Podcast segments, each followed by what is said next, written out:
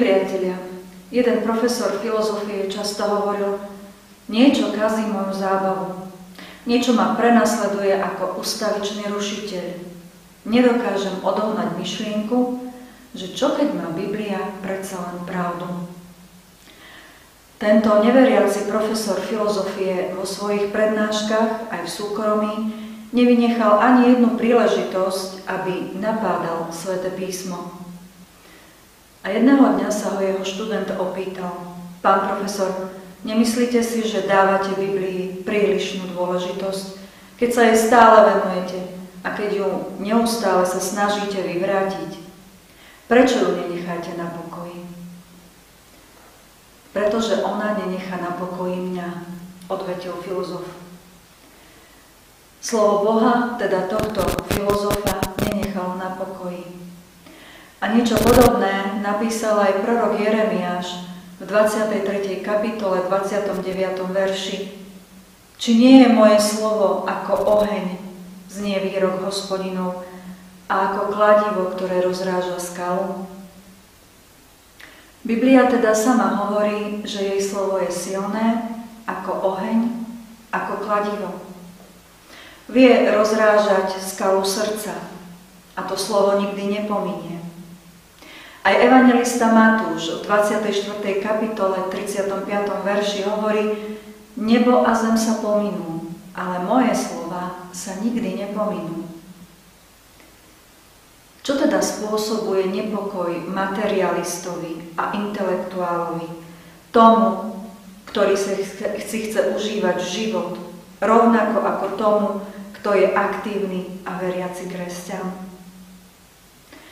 Na jednej strane je to pravdepodobne vyhliadka na súd, oznámený v Božom slove. Súd, ktorý vysí ako damoklov meč nad jeho hlavou, nad všetkými radosťami človeka. Odsudzuje jeho minulosť, kálí jeho prítomnosť, ohrozuje jeho budúcnosť. A čo nenechá na pokoji teba, milý brat a sestra? Mama, ktorá ťa ráno budí do kostola, a tebe sa nechce, lebo to tam nie je zábavné. Je to pre teba iba rušička tvojej zábavy. Nechceš počúvať o tom, aký si hriešný, ako sa máš polepšiť, premýšľať nad sebou. Nechceš byť vyrušovaný v svojom stereotype. Bibliu považuješ za prežitok, nepríjemného svetka, staviaš sa proti nej. OK, Máš na to nárok. Sme v tom slobodní. Ale možno vo chvíli, keď si sám, keď na teba dohlia, dolieha tlak sveta, z práce, školy, frustrácia okolia, neistota, dúfaš, že musí existovať vyššie dobro.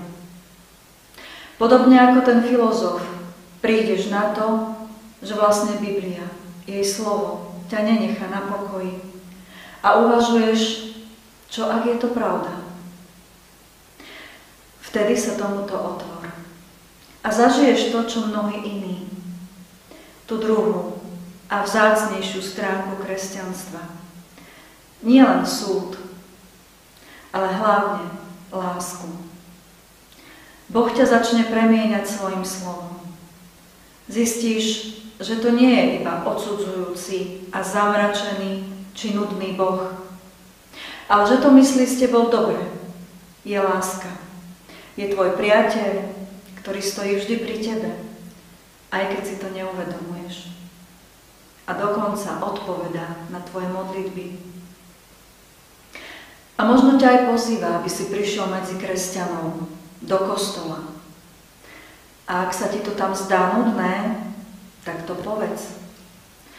A skús priložiť ruku k dielu, aby sa to zmenilo. Církev totiž tvoríme my.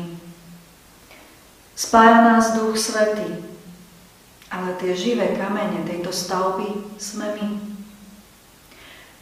Aký sme my, taká bude aj naša církev.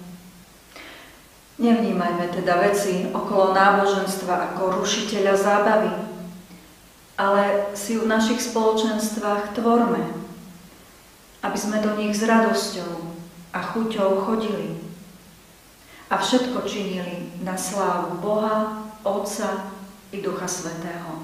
Amen. Pomodlíme sa. Drahý Pane Ježiši Kriste, vzkriesený si slávne bol, Smrť hrobu si premohol. Vstúpil si k Otcovi, pomocníka si nám dal. O, nech by v našich životoch vládol. Vyruž nás, zobuď nás, nedaj usnúť zas. Svojou láskou premeň nás, by sme sa radovali a Tebe na slávu volali. Amen.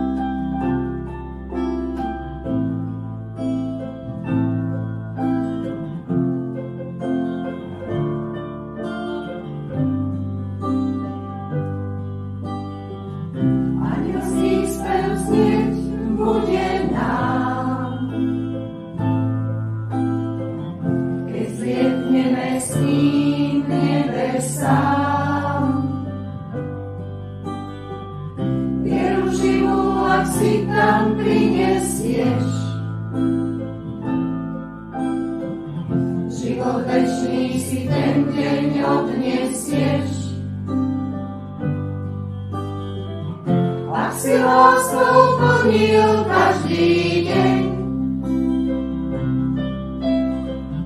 Ako dieťa snažil sa žiť len.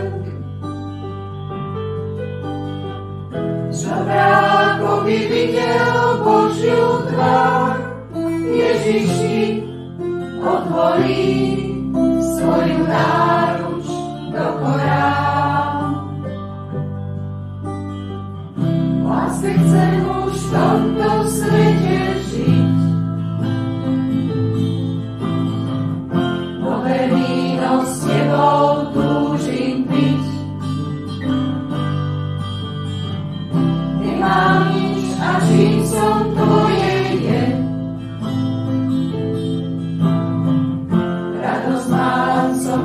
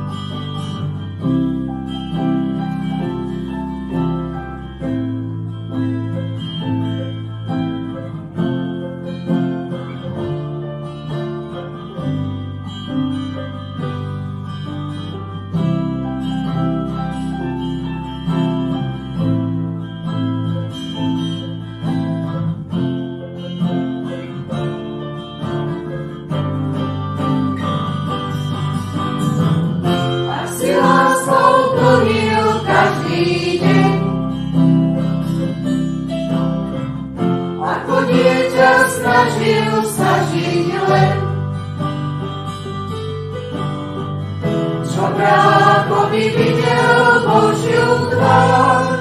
Ježiš ti otvorí svoju náruč do porán. si spev znie